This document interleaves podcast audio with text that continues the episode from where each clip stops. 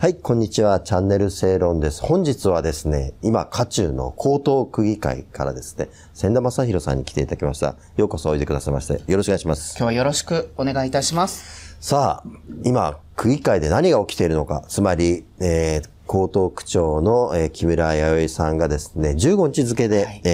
い、辞職したと。なぜかというと、選挙期間中にインターネット広告を YouTube に掲載したと。はい、まあ、公選法違反の責任を取ってと。いうことなんですけども、それだけにとどまらずですね、柿沢未途前法務副大臣、サイドから、江東区議の方々に、お金が回っているんじゃないかと。まあこれは柿沢氏側は人中見舞いと称してますけど、まず、お金もらってます？大丈夫ですか？私は全然。もらってます、ね、全く、会ったこともないです。会ったこともない。あ、というかそもそも維新の会ですね。はい、所属は維新の会の所属で、4月の統一総選で初当選されたということですね。はい、今、江東区議会の構成の中で維新は3人ですね。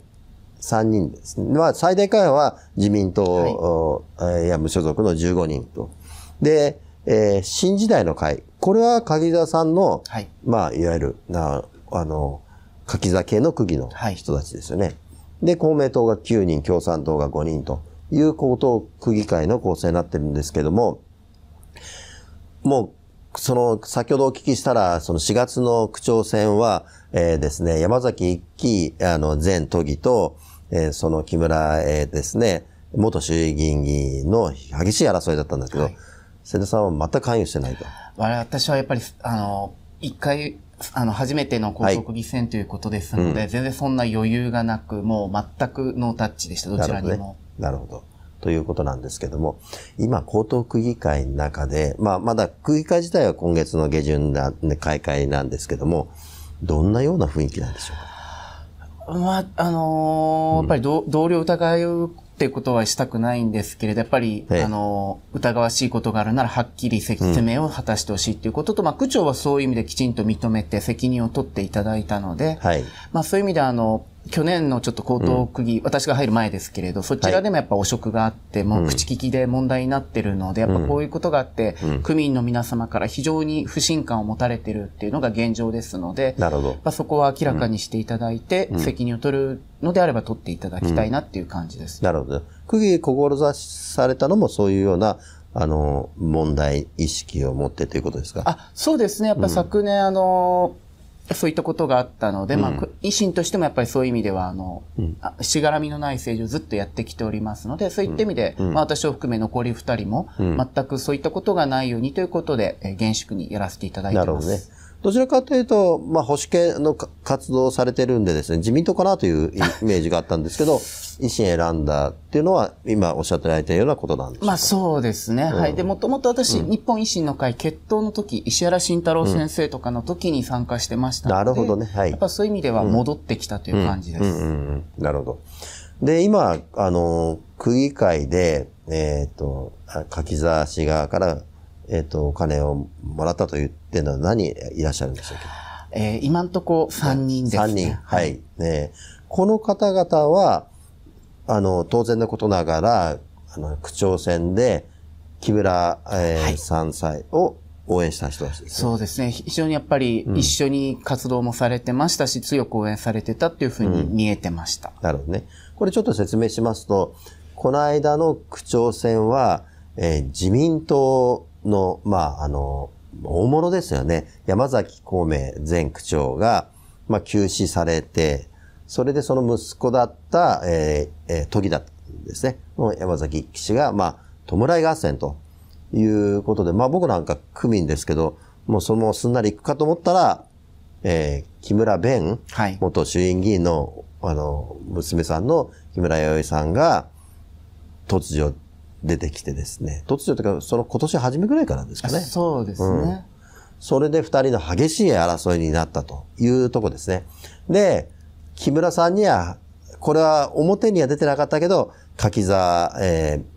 衆院議員ですね。当自民党所属が応援してたと。はい、党の方針とは違うと。はい、なぜかというと、山崎親子と柿沢氏は、まあ、争う関係、ね、非常に仲の悪いという。柿沢氏はもちろん柿沢浩二元外相、はい、お子さんということで、これ木村家、山崎家、柿沢家、先代の時代からの激しい争いのいうような、なんか、せめぎ合いの中で今回の事件が起きたということですね。はい、なるほど。それで、じゃあ結局、これ、今後ね、非常に捜査の進展がどういうふうになるかっていうので、区議会も非常に、荒れてるし、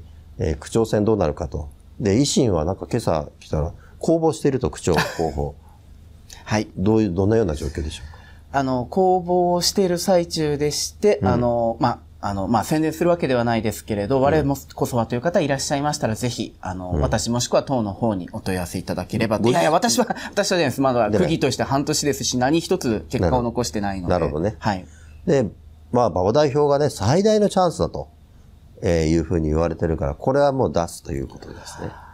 ただですね、出す方向っていうのはわかるんですけれど、やっぱり区長なので、はい、やっぱり行政経験ですとか、はい、やっぱりあと何より私今回非常に区民の皆様に強い不信、政治不信を抱かせる結果になってしまってますので、そういう意味でやっぱり維新として応援に足るような方が出ていただかないと、私としてはちょっとやっぱり賛同しかねるっていうような現状ですね。なるほどね。維新は大阪で非常に強いんですけども、はい、その強さの原因っていうのは、やはり地方の議会、はい、市議会、府議会で強くなって、それで国政という感じですよね。だから、土台がしっかりしている。はい。もともと自民党にいた人たちが中心ですけどね。だけど東京にはそれがないですよね。ないです。今まさに私たちを含め維新の新人が作っているところですので、そんな中でいきなりポンと上を出すっていうのはちょっとやっぱり無責任かなっていう部分が私は正直思ってます。なるほどね。じゃあちょっと代表のは驚かれたという発言ですね。私ああいう発言出るって聞いてなかったのと、やっぱ区議の中でですね、やっぱ木村区長辞めるってなったその日のうちにですね、もう3人で実はもうミーティングしてまして、その時点でやっぱまず3人、から出る意思はないっていうことの確認と、やっぱり出るからにやっぱちゃんとした方を応援したいっていう意思の、やっぱ一致はしてたので、そういうのを党にも挙げてたので、ちょっとやっぱり話があれって感じで聞いてました。なるほどね。区長選じゃいい候補がいたら出すということです。はい、で、衆院選は前回も出馬された金沢さんが引き続き、目指すということですね。そうですね。そこはもう我々区議3人もですし、やっぱり金沢を応援してやっていこうということで、金沢が出る方向で今、やっぱり日々活動してます。なるほどね。江東区議会って、やっぱりさっき言われた、いろんな汚職とかですね、はい、そういうようなのっていうのは、まだ、半年経験されてどんな雰囲気ですか？いや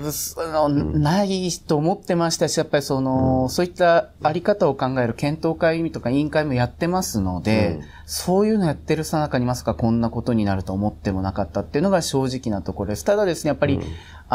皆さんやっぱ華やかな豊洲とか、そういうイメージ持たれる江東区なんですけど、私がいる深川みたいに、古い昔の江戸からの歴史のある町でもあるので、ちょっとやっぱり、昔ながらの部分っていうのが、悪い方向で残ってる部分も今回出てしまったのかなって印象です。なるほどね。柿沢氏方、あくまで人中見舞いだから、違法ではないと言ってるけど、広島のね、ケース、河井法務大臣のケースは買収目的だということだったんで、立件されたんですけども、今後、非常に捜査の行方によっては江東区、荒れる？荒れますね。やっぱり今回も、検察の方、噂で聞くだけですけれど、やっぱり金額が合わないっていう話がずっと出てるの、その人中未来もらった方々が言ってる金額と多分、検察で掴んでる数字が多分異なってるので、ずっと捜査されてるんだと思うんですけれど、そういう意味で本当のことを言って、もらった本人と渡した方しかわからないので、本当のことを言ってはっきりしていただきたいなっていうのが、やっぱ思うところですね。東京地検特捜部がね、いきなり区長室に、捜索に来たっていうのは、相当なことですよね。普通ならこのぐらいのケースっていうか、金額見ると、警視庁の、捜査かなと思ったんですけど、地検が来たって、それなりのもっと材料があるんじゃないかと。いや、思いますし、やっぱ区長も議会を休んでしまったので、もう普通、区長が休むってことは考えられないので、やっぱりそれなりのものがあったから、やっぱああいう動きになってるんだと思ってます。なるほどね。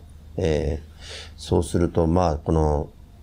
区政立て直し、それで国会議員がね、もう絡んだような事件になってきてるということで、非常に、影響、これ、単なる江東区だけの話じゃなくてですね、衆院選のでの影響も大きいかと思うんですけど、維新としては今後どういうふうに取り組んでいかれるか。維新としてはですね、あくまで江東区15区になりますけれども、金沢優位に一本化して全力で我々応援するということで日々やってますし、金沢の方もやっぱ衆議院選に向けて着々と準備をしている最中です。なるほどね。それで区長候補がいればということで。そうですね。でもね、そういう方が、今自民党なんかと一緒になってやんない方がいいんじゃないですか。それはあるんですけど、ただですね、こういう言い方すると語弊があるかもしれないですけど、その売名のために誰か出すっていうのはしたくない。やっぱやるからにはきちんとした方を出したい。自分たちが胸を張って出せるように、候補者の方がいれば応援したいというふうに思ってます。なるほどね。じゃあいい候補を、12月3日でしたっけ、告示はね。ギリギリまで探っていくということでね。本当に、この区政の立て直しっていうのは大変かと思いますけども、その中でですね、尽力していただきたいと。地道にご直にやってまいりますので、よろしくお願いいたします。わかりました。ありがとうございます。それでですね、今月、月刊正論12月号ですね、好評発売中なんでですね、ぜひ、お読みください。それと、安倍晋三カレンダーをですね、発売し、申し込みを、ですね、ぜひ、よろしくお願いします。3KID でですね、申し込んでいただければというふうに思います。本日はどうもありがとうございました。ありがとうございました。